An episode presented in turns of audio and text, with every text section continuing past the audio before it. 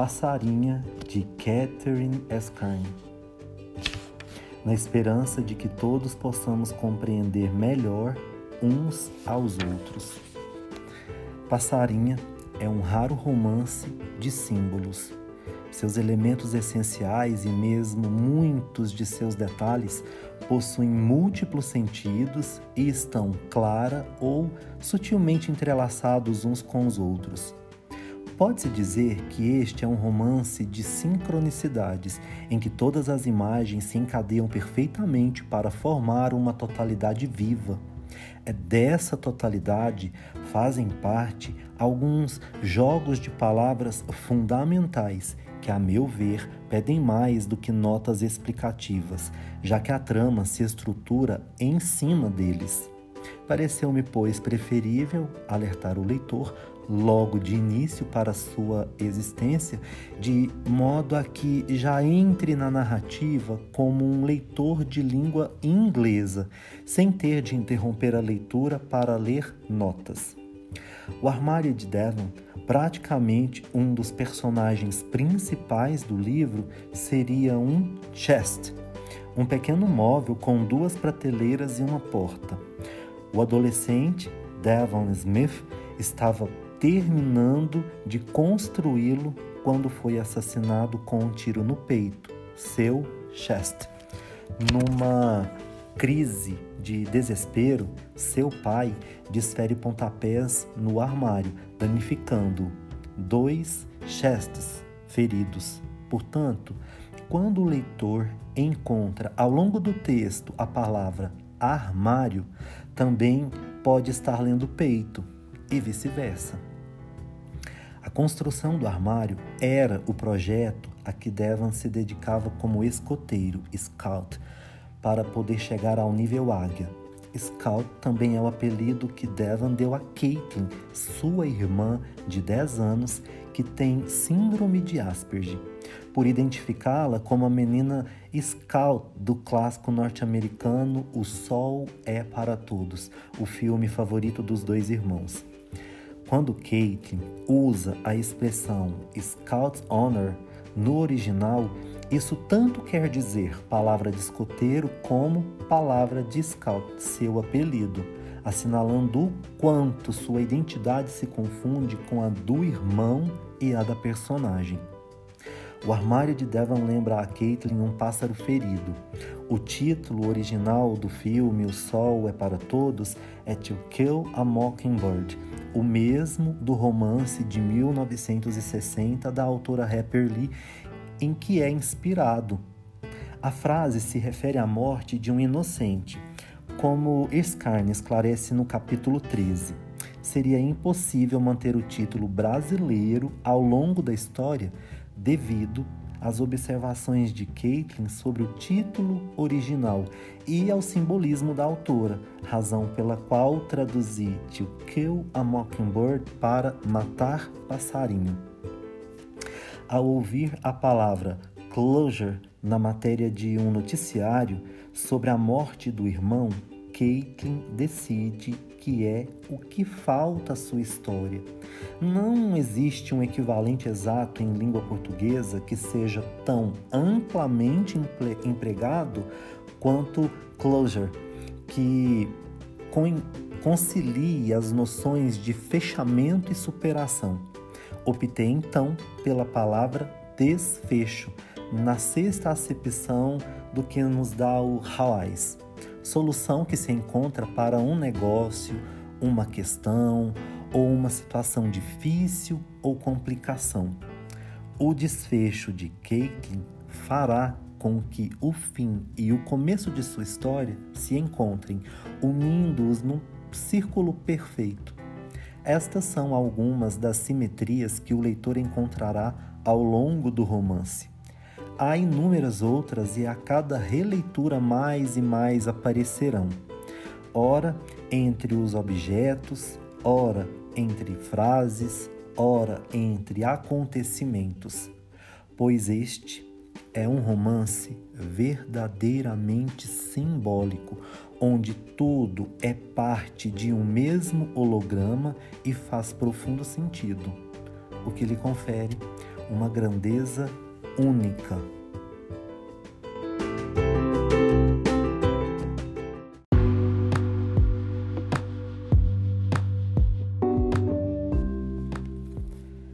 Capítulo 1 do livro Passarinha de Catherine Erskine O Armário de Devon. Ele parece um passarinho de uma asa só, curvado no canto de nossa sala, ferido, tentando voar toda vez que o ar-condicionado liga, dando um clique e um gemido, e sopra ar frio no lenço que levanta e flutua apenas por um momento, e então torna a cair, imóvel, morto. Papai cobriu o armário com o lençol cinza, por isso não posso vê-lo mas eu sei que ele está lá e ainda consigo desenhá-lo. Pego meu lápis de carvão e copio o que vejo. Uma coisa cinzenta e meio quadrada, quase da minha altura, com uma asa só. Debaixo do lençol está o projeto de escoteiro Águia de Devon. É o armário que papai e Devon estavam fazendo porque assim ele vai poder ensinar os outros escoteiros a construir um armário. Tateio por cima de todo o lençol só para ter certeza de que o armário dele está ali embaixo. É frio e duro por fora e cavernoso por dentro. Meu dicionário diz que cavernoso significa cheio de cavidades ou áreas ocas. É isso que tem no interior do armário de Devon, áreas ocas. Do lado de fora fica a parte que parece a asa quebrada do passarinho, porque o lençol pende frouxo por cima dela. Debaixo do lençol tem um pedaço de madeira que vai ser a porta depois que papai e Devon terminarem o armário. Hum, só que agora não sei como eles vão poder fazer isso, agora que Devon se foi.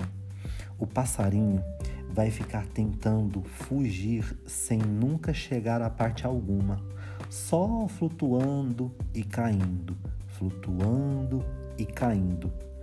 O cinzento do lado de fora também está do lado de dentro, dentro da sala, dentro do armário, dentro de mim. É tão cinzento que acendendo um abajur fica forte demais e dói. Por isso, os abajures estão apagados, mas ainda assim está claro demais. Deveria ser preto por dentro e é isso que eu quero. Então, ponho a cabeça debaixo da almofada do sofá, onde o tecido xadrez verde tem o cheiro do suor de papai e das meias de Devon e das minhas pipocas, e eu sinto o peso macio da almofada sobre a minha cabeça e avanço ainda mais até meus ombros e peito também poderem entrar, e sinto um peso em cima de mim que me prende e impede de flutuar e cair e flutuar e cair como passarinho.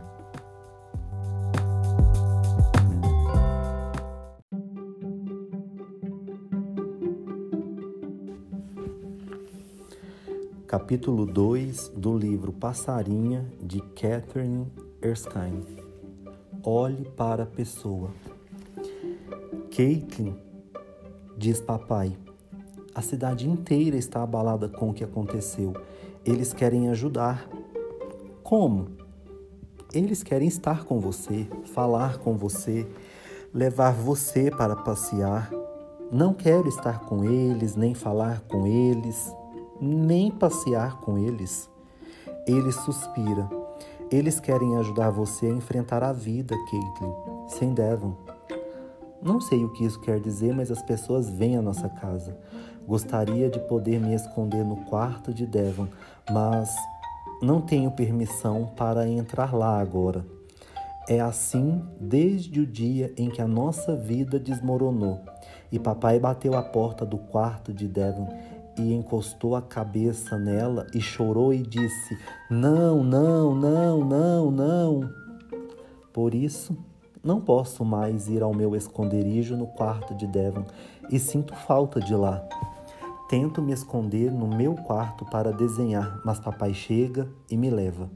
Tem tantas vozes na nossa casa, vozes da tropa de escoteiros de Devon.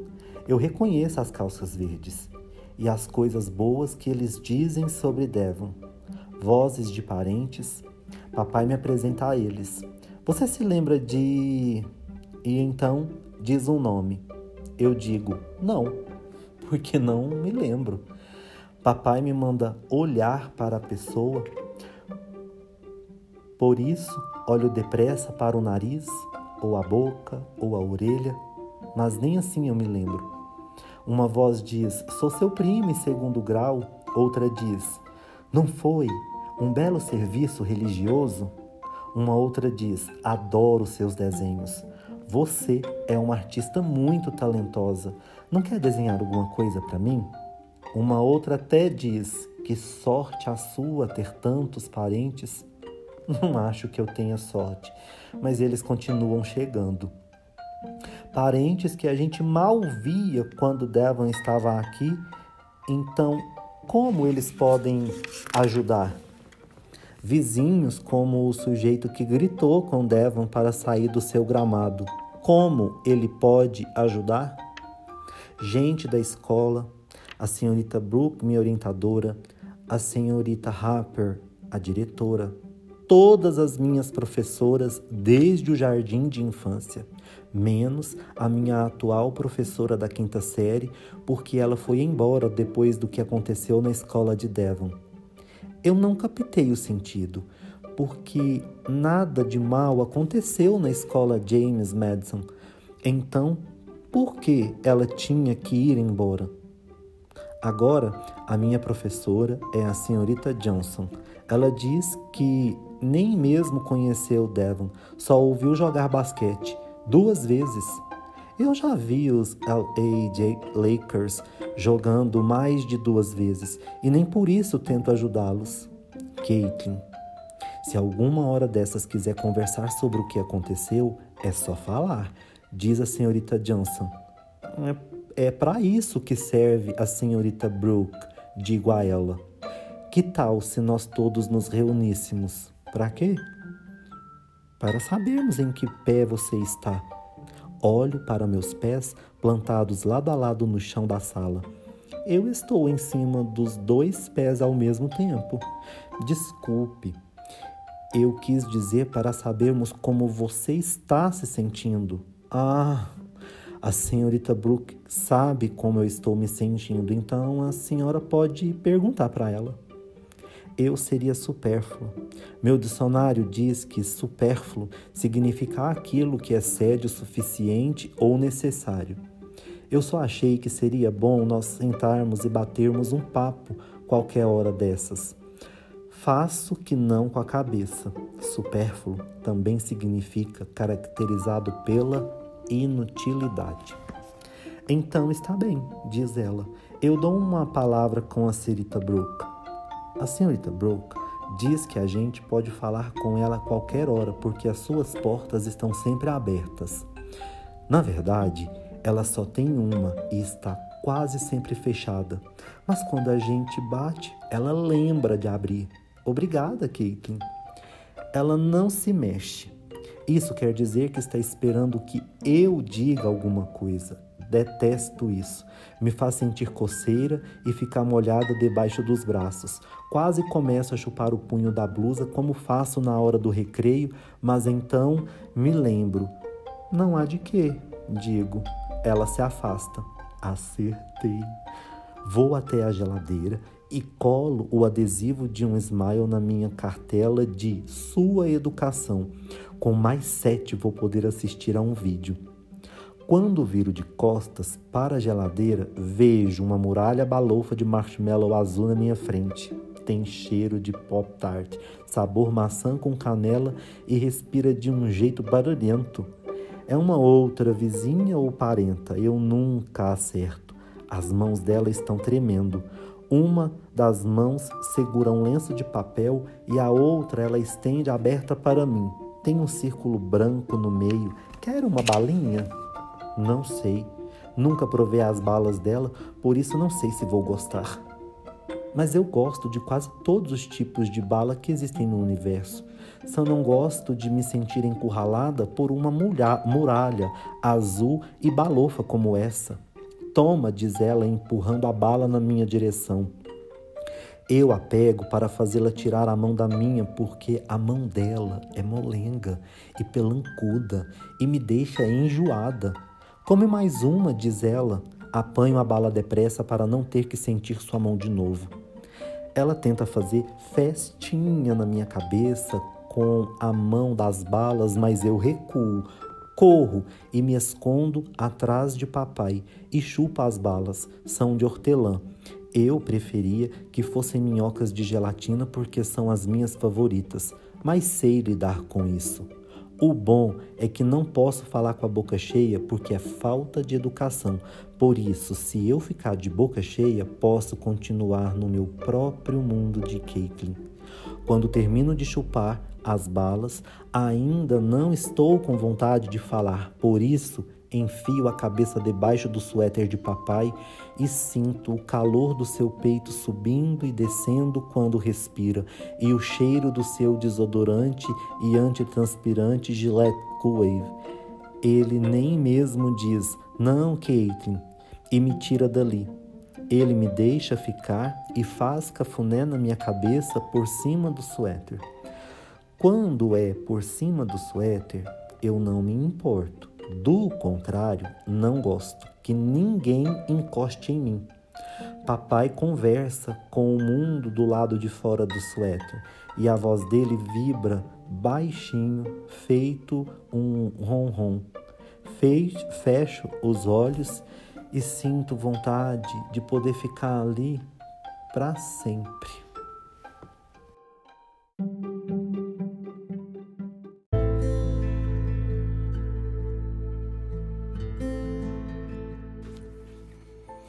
Capítulo 3 do livro Passarinha de Catherine Erskine.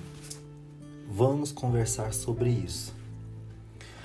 Papai diz que está na hora de eu voltar para a escola, portanto, aqui estou.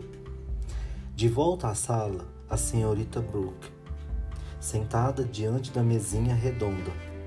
Olho para as paredes e pouca coisa mudou além da cara zangada, no quadro de expressões faciais que agora tem um bigode. Eu sei disso porque já olhei para aquele quadro mais ou menos um milhão de vezes tentando descobrir que emoção corresponde a cada cara. Não sou muito boa nisso. Tenho que usar o quadro porque quando olho para os rostos de verdade eu não capto o sentido a senhorita Duke diz que as pessoas sentem muita dificuldade de me entender porque eu tenho síndrome de Asperger e por isso tenho que me esforçar muito mais ainda para entendê-las. E isso significa trabalhar as minhas emoções. Eu preferia trabalhar nos meus desenhos. Oi, Caitlin, diz a senhorita Brooke baixinho. Ela ainda está cheirando a sabonete líquido de álcool. Olho para o quadro e balanço a cabeça. Isso quer dizer que eu estou ouvindo mesmo sem olhar para a pessoa. Então, como vai? Começo a chupar o punho da blusa enquanto olho para o quadro. Como está se sentindo? Fico olhando o quadro por mais, um, por mais algum tempo até me ouvir suspirar. Meu estômago está todo embrulhado como se fosse hora do recreio, que é a matéria em que sou pior, mas respiro fundo e tento lidar com isso. Finalmente digo, sentindo vontade de dar um festo. Ela se inclina sobre a mesa na minha direção, não muito perto do meu espaço pessoal, porque eu vou usar minhas palavras para mandá-la se afastar se ela se aproximar demais como disse, dar um fast. O que você que, quer dizer? Eu dou um fast forward nas partes ruins e de repente estou assistindo uma coisa sem saber direito como cheguei lá. Ela Coça com o indicador a linha onde seu cabelo se reparte. Os outros dedos ficam apontando para o alto e se mexendo como se estivessem acenando. Por fim, ela para e diz: Estou vendo. Olho para a sala ao meu redor. Vendo o quê? Acho que você gostaria de esquecer os acontecimentos dolorosos por que passou. Tenho vontade de dizer a ela que prefiro a TV no mute e gostaria que ela colaborasse, mas se fizer isso, vai começar mais uma daquelas discussões do tipo: vamos conversar sobre isso? Então, não digo nada. O serviço religioso deve ter sido muito difícil, diz ela. Fico imaginando o que ela quer dizer. Passando o tempo todo, passamos o tempo todo sentados na igreja. Não foi muito difícil. Foi como a TV no Mute. Todo mundo falava tão baixo que eu mal escutava e quase ninguém falou comigo as pessoas olharam para mim, que foi uma coisa que eu não gostei, e algumas até encostaram em mim, que foi uma coisa que eu detestei, mas ninguém tentou puxar conversa comigo, e ninguém riu fazendo barulho de vidro estilhaçado, nem se mexeu feito um relâmpago, nem apareceu do nada e nada aconteceu de repente. Vamos conversar sobre isso? Diz ela. Eu me viro na cadeira para não poder mais vê-la. Eu sei que é difícil, mas você não pode guardar tudo dentro de si. Ela para de falar, mas não por muito tempo. Você chorou no serviço religioso? Faço que não com a cabeça. Muitos adultos choraram no serviço religioso, mas eu não entendi por quê.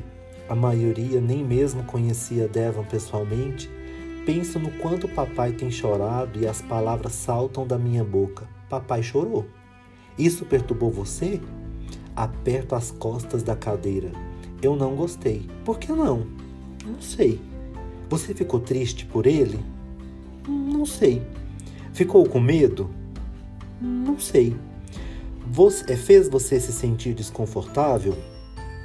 Tento pensar numa resposta diferente de não sei, porque Devon diz que as pessoas não gostam muito de não sei. Não sei por quê. Então, tento me concentrar na pergunta: fez você se sentir desconfortável? Penso no que é confortável. Estar toda coberta por minha manta de lã de carneiro roxa debaixo da cama ou enfiar a cabeça debaixo da almofada do sofá ou ler meu dicionário. Eu não tive nenhuma dessas coisas no serviço religioso. Fez eu me senti desconfortável. Por quê? Não sei. Por favor, para de me fazer perguntas. Caitlin, seu pai está triste.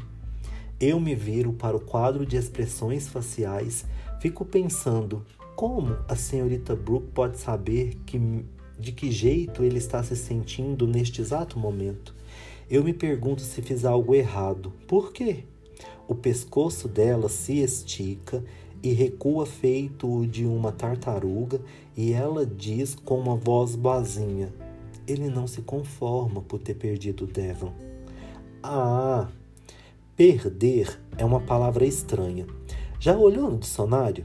Tem perder do tipo perder os óculos, que é quando uma coisa desaparece.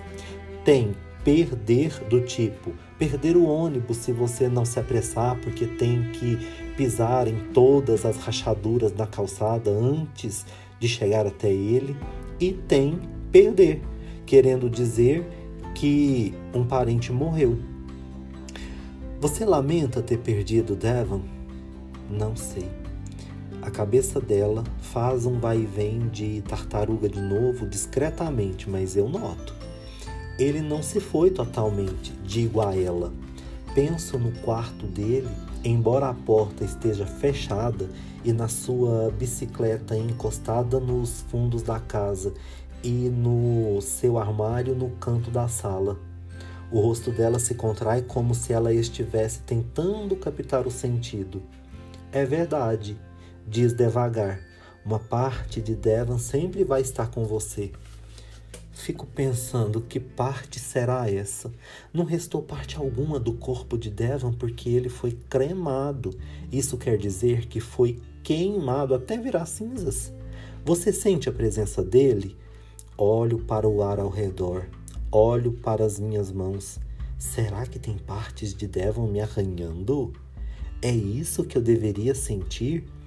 O calor sopra da saída de ar do teto e isso eu posso sentir, mas é só o ar vindo da calefação. Ou será que Devon está nele? Para onde a gente vai quando é totalmente queimado e vira fumaça?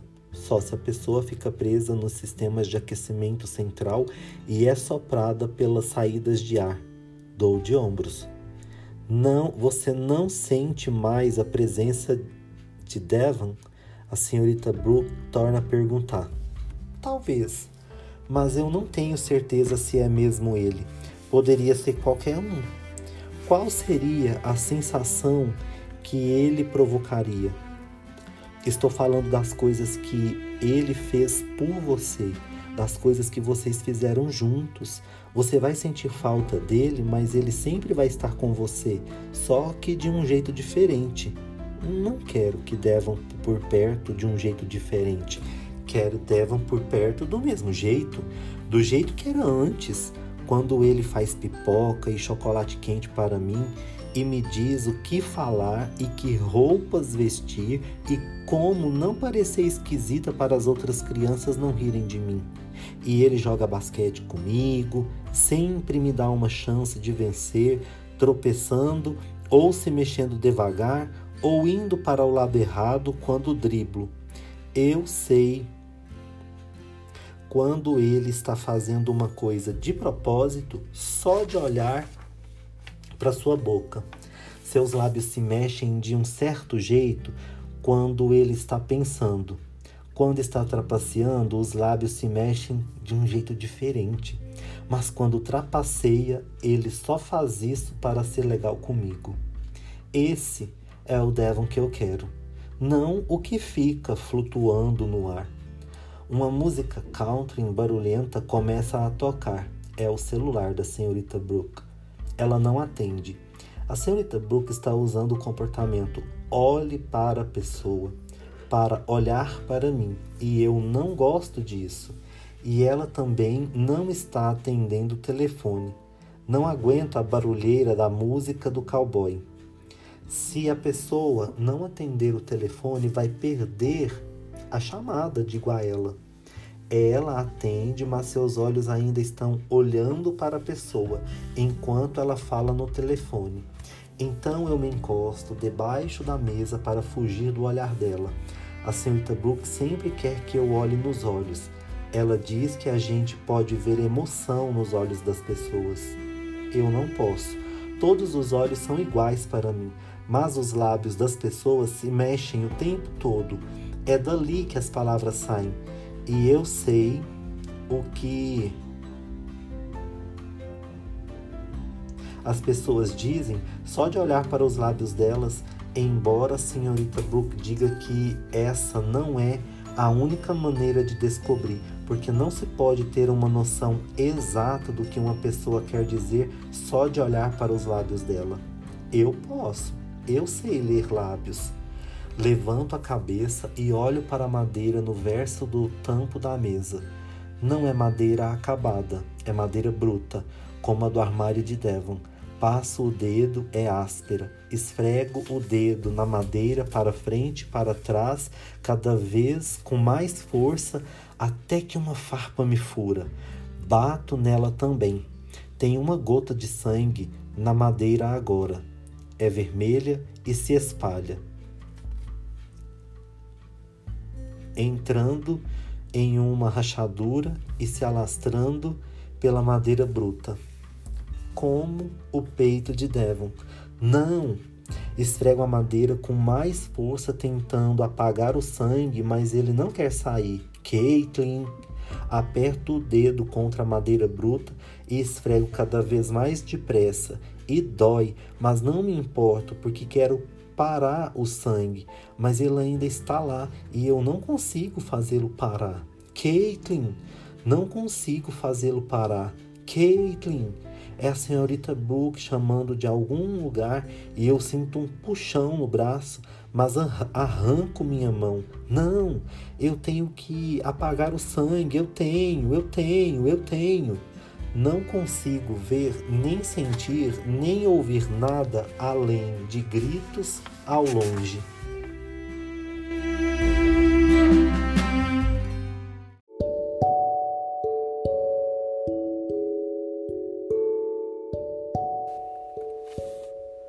Capítulo 4 do livro Passarinha de Catherine Erskine Vida eu soube que você deu um PIB na escola hoje, diz papai. Fico olhando para o armário coberto no canto. PIB? Digo, um produto interno bruto. Mas eu sei que ele não está falando desse tipo de PIB. Ele está falando do tipo piti incrivelmente barulhento. Mas eu não quero conversar sobre isso. Ele suspira. Caitlin, querida. Meu dedo doeu, digo a ele. Foi por causa disso. Acho que foi por causa de mais do que o dedo. E eu também bati com a cabeça na mesa durante o PIB, quando o dedo doeu. Então, foi por causa do dedo e da cabeça. Ambos são duas coisas. E continuo a contar na minha cabeça três, quatro, cinco, seis. Escuto a voz de papai, mas me concentro em contar. Sete, oito, nove, dez, onze e em pensar em bichos de pelúcia. Sinto saudades de cachorro vermelho, por isso me levanto e sigo pelo corredor até meu quarto, o que dá treze passos e meio até mais se for na ponta dos pés, para não pisar nas frestas entre os tacos do assoalho. Olho para o quarto de Devon diante do meu e sinto tanta, tanta, tanta vontade de entrar, mas eu sei que não posso. Escuto papai dizendo meu nome, mas ele está num outro mundo nesse momento. 21, 22, 23, 24. Empurro a porta do quarto e abro caminho por entre os livros e papéis e lápis e fios de lã de tricô e adesivos espalhados pelo chão e vou para minha cama onde tenho 153 três bichos de pelúcia, incluindo chaveiros e bonecos do McLanche Feliz, mas o que eu quero mesmo é o cachorro vermelho. E ele está dormindo debaixo da cama com minha manta roxa de lã de carneiro, porque papai faz muito barulho. 37, 38, 39 e eu me enfio debaixo da manta com o cachorro vermelho e nós vamos dormir enquanto ainda estou contando. Quando acordo, estou com fome. Olho para o meu relógio Elmo. Elmo diz que são quase seis e meia. Vou para o corredor e olho para o quarto diante do meu. É o de Devon. Papai o deixa fechado desde o dia em que a nossa vida desmoronou.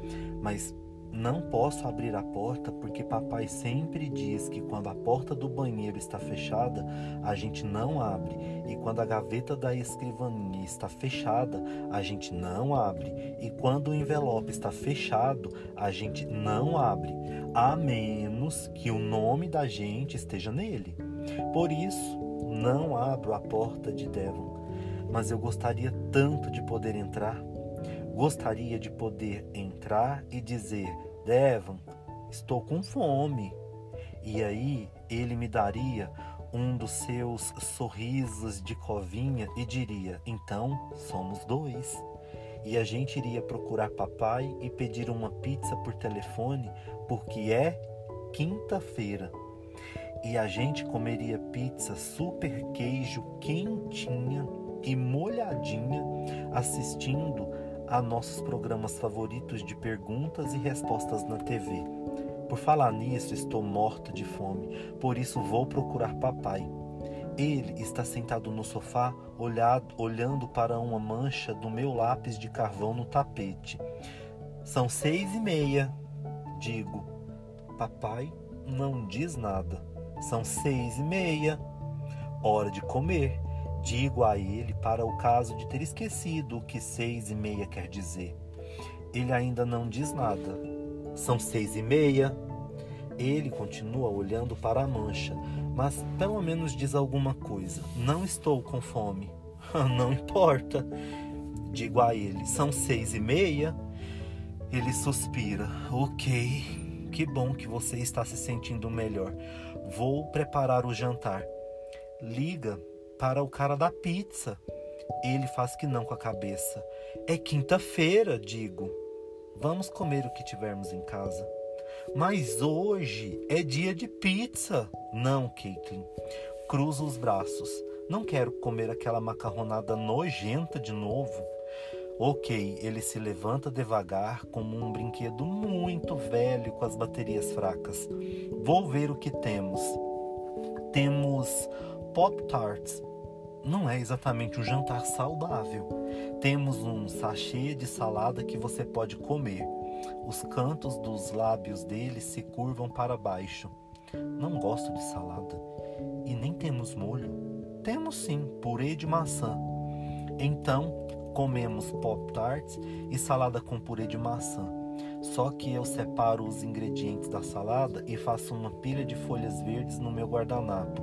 E deixo o purê de maçã e a pop-tart totalmente separados porque não gosto de comida misturada, nem de cores esbarrando umas nas outras. É muito difícil enxergar o que você tem que enfrentar quando as coisas começam a virar geleia e se fundir num borrão e se transformar umas nas outras. Jantamos na mesa da cozinha, de onde não posso ver a televisão, mas também ela não está ligada mesmo. Está tudo quieto demais sem Devon. Neste momento, eu nem me importaria de assistir ao telejornal da Fox com aquela moça que fala tão depressa e tão alto que a gente nem consegue ouvir o que ela está dizendo. Tudo o que a gente pode fazer é ficar olhando para aquele penteadão se mexendo de um lado para o outro e se perguntando quantas aranhas fazem ninhos naquele troço. Papai funga e eu não quero ouvi-lo chorar de novo. Por isso tenho que ser como a moça do jornal e encher o silêncio. Eu queria que a gente pudesse comer pizza com Devon, digo. E ainda por cima é quinta, dia de pizza. Papai para de comer. Eu também. Ele junta e aperta as mãos olha para o retrato na parede entre a cozinha e a sala e o observa por algum tempo. É Devon, com o uniforme de escoteiro em uma cerimônia de passagem. Aquele é o retrato de vida dele? Papai inclina a cabeça para mim. Isso quer dizer que ele não captou o sentido. Vida no esco escotismo, lembra? Devon ah, ele volta a olhar para a foto de Devon. É sim, foi quando ele alcançou a patente de vida com os escoteiros. E depois de vida vem águia.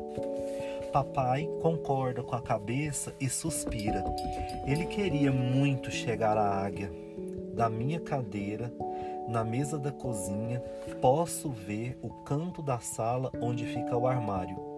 Aquele é o projeto Águia dele. Uhum, diz papai. Era. Ele não pode chegar à águia se o armário não ficar pronto. Papai engole com força, mesmo sem estar comendo nada. Ele se levanta da mesa e deixa o prato, a outra metade da Pop Tart e a salada também. Não estou mais com fome, por isso coloco meu prato na lava-louças, tenho que raspar o prato de papai antes de colocá-lo na lava-louças. Depois sento e fico desenhando como faço o tempo todo. Devon diz que se eu parasse, passasse um dia inteiro sem desenhar, provavelmente morreria. Mas isso nunca vai acontecer porque eu não consigo passar um dia inteiro sem desenhar. Papai se recosta no sofá e fica olhando para a mancha de lápis no tapete.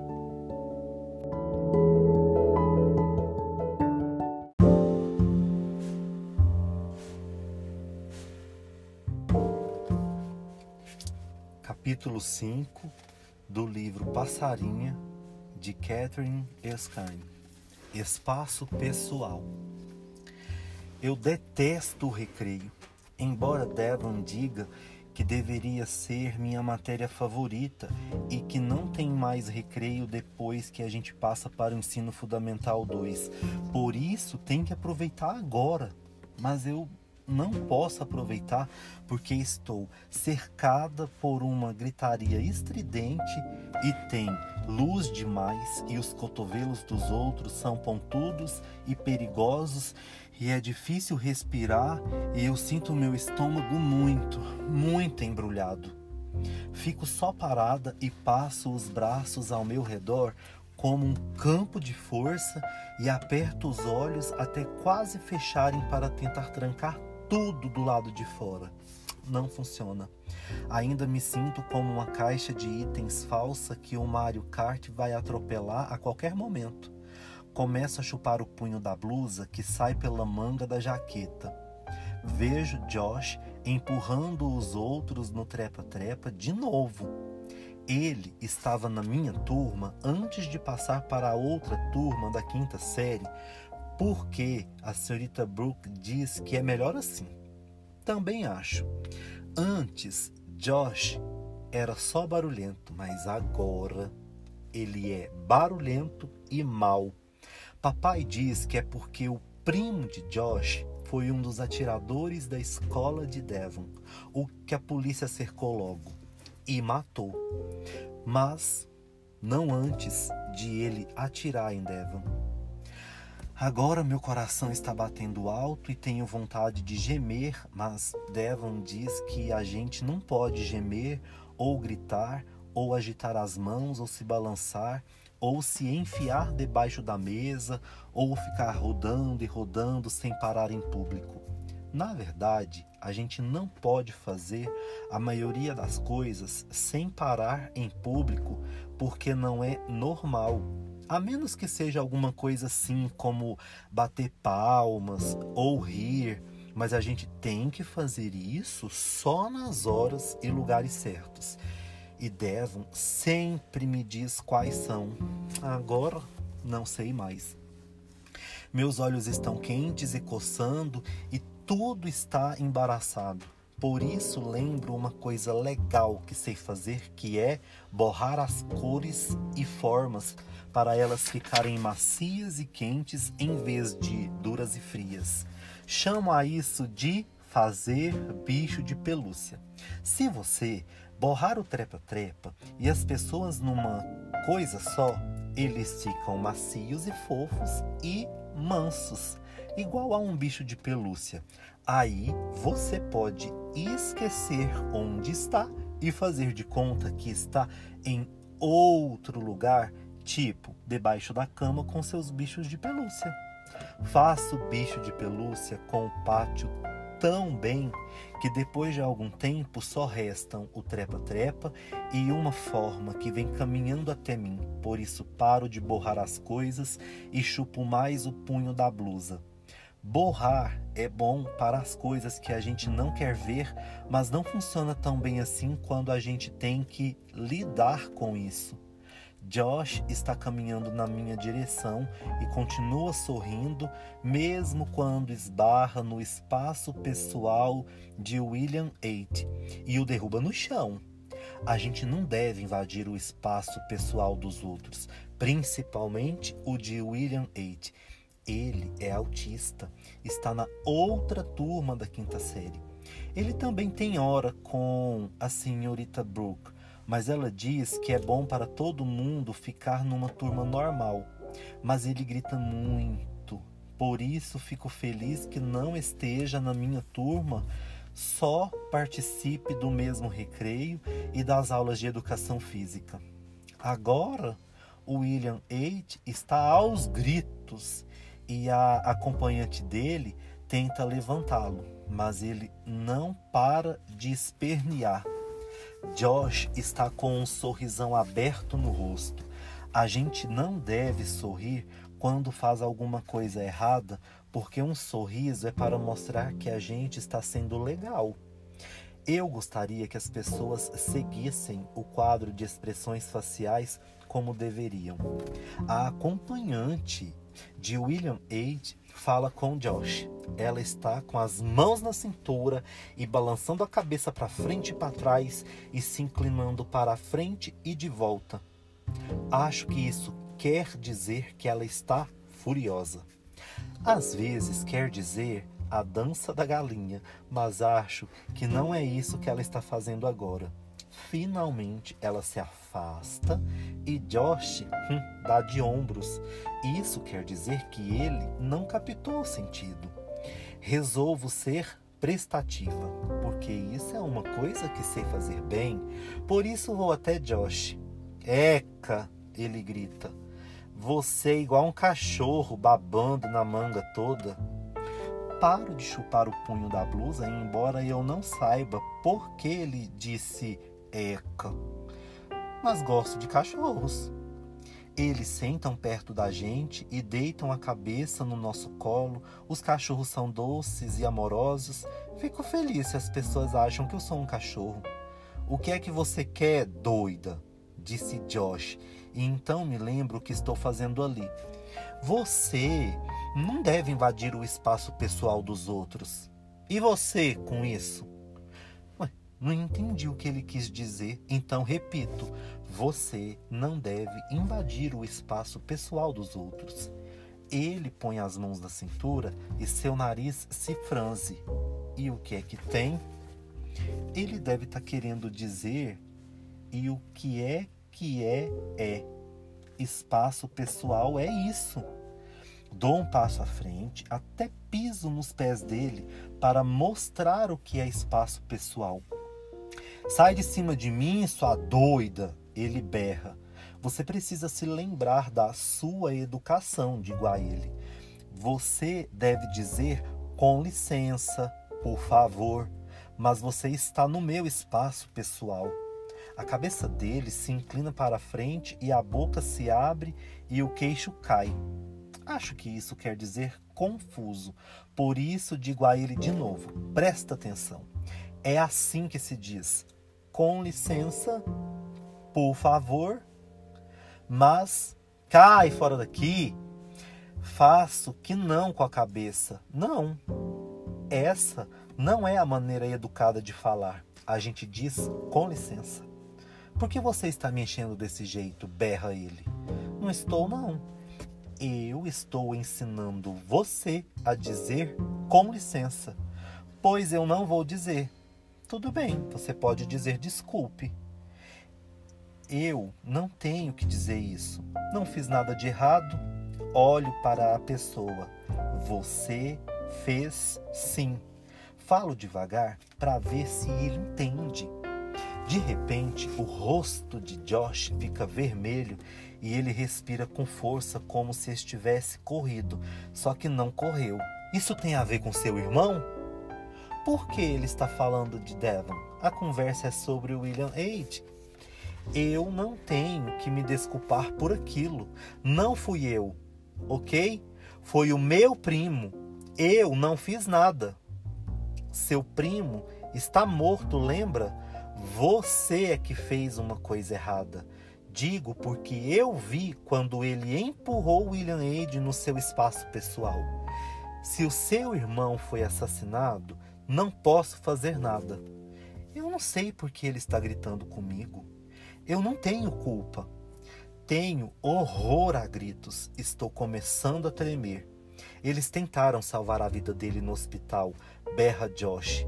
Agora estou balançando a cabeça porque quero que ele pare, mas ele não para.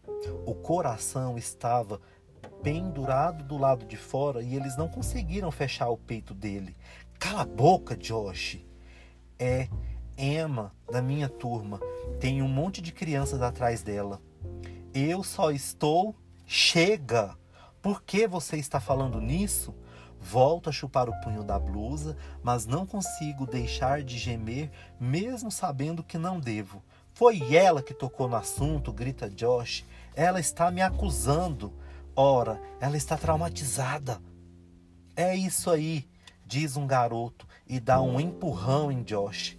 Josh quase cai em cima de mim, mas dou um passo para o lado e ele se estatela no chão. Algumas crianças riem. Josh se encara, me encara com os olhos apertados.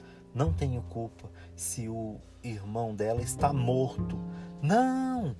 Escuto um grito e só quando tento fugir para longe, muito longe, mas ele não para de me seguir, é que percebo que sou eu.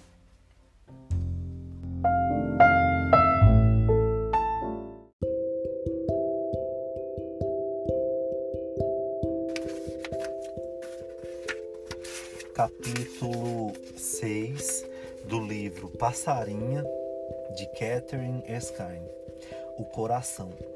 Encontro 32 livros na biblioteca sobre como o coração funciona. Papai conversa com a bibliotecária e diz que eu também posso usar o cartão dele, por isso consigo tirar um monte de livros.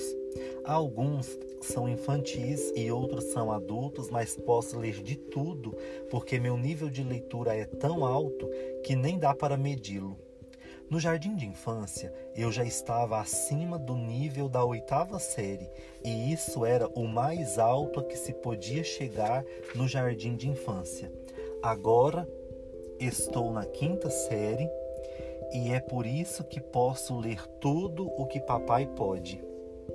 Às vezes eu leio os mesmos livros uma vez atrás da outra. O bom dos livros é que as coisas do lado de dentro não mudam. As pessoas dizem que não se pode julgar um livro pela capa, mas isso não é verdade, porque a capa diz exatamente o que tem dentro. E não importa quantas vezes você leia aquele livro, as palavras e imagens não mudam. Você pode abrir e fechar os livros um milhão de vezes, que eles continuam os mesmos. Têm a mesma aparência, dizem as mesmas palavras, os gráficos e ilustrações são das mesmas cores. Livros não são como pessoas, livros são seguros. A bibliotecária não deixa a gente levar o manual de referência médica para casa, nem que o esconda no meio de 32 livros. Ela diz que a gente tem que deixá-lo na seção de referências para que outros possam consultá-lo. Não acho que eu deveria ter que deixá-lo na seção de referências só para que os outros possam consultá-lo. Eu sei que eu vou consultá-lo, mas ela diz que não e é essa a questão. Ela nunca explica qual é a questão, mas Devon diz que às vezes a gente simplesmente tem que fazer o que uma professora ou bibliotecária manda, mesmo que ache que é uma burrice. Ele também diz que a gente não deve falar para elas em voz alta, que acha que é uma burrice. Esse é um segredo que deve ficar só na nossa cabeça. Na volta para casa, papai para numa loja de conveniências e compra para mim um saco inteirinho de minhocas de gelatina. Por quê? Pergunto. Ué, não são suas favoritas? São, mas eu ainda não completei os 10 adesivos da cartela de sua educação. A senhorita Brooke diz que você está fazendo um trabalho excelente na escola, considerando tudo. Ela tem razão. Faço uma cara de smile com a minha boca. Eu mereço essas minhocas de gelatina porque passo mesmo todo o meu tempo considerando tudo. Só que nem sempre eu capto o sentido. Primeiro, como uma minhoca de gelatina verde e depois uma vermelha. Os nomes delas são Ed e Thalia. Sempre dou nome para as minhas minhocas de gelatina antes de comê-las. Quando chegamos em casa, enfim, um punhado delas em cada bolso da calça, porque assim sempre vou ter uma quando precisar. Em seguida, começo a ler. Tem um monte de informações sobre o coração nos 32 livros e eu leio todas. Essas são as que vou anotar no meu caderno de estudo de palavras, porque são palavras que quero estudar melhor do que eliminar ou devastar. Câmaras, aorta, átrios, ventrículos, veias, artérias, válvulas. Também aprendo que a gente deve se exercitar direito, como Devon, que joga futebol e beisebol e corre quase todos os dias. A gente deve comer boa comida, como Devon, que não chega nem perto de comer tantos doces quanto eu. A gente não deve fumar porque pode fazer mal ao coração e cheira tão mal que dá vontade de vomitar. Devon nunca vomitaria, mas até ele diz isso. Existem muitas coisas, muitas doenças do coração. Algumas a gente tem por fumar e beber e ser gorda e não fazer exercício. Outras a gente tem por causa de uma infecção. Algumas a gente tem quando fica velha. Alguns problemas nascem com a gente. A maioria das doenças a gente pode tratar de algum jeito, tipo tomando um monte de comprimidos. Às vezes, um problema do coração acontece de uma hora para outra e aí não tem muito que se possa fazer. Mas a pessoa deve tentar chegar a um hospital imediatamente para aumentar as chances de sobrevivência. O que não consigo descobrir é por quanto tempo a gente consegue fazer um coração funcionar depois que ele leva um tiro e se os outros órgãos do corpo podem fazer o trabalho dele e se o hospital pode manter a pessoa viva sem ele e se a gente é a mesma sem ele e se a gente ainda é gente. Isso é tudo que consigo encontrar sobre o assunto. Um ferimento à bala no coração é quase sempre fatal.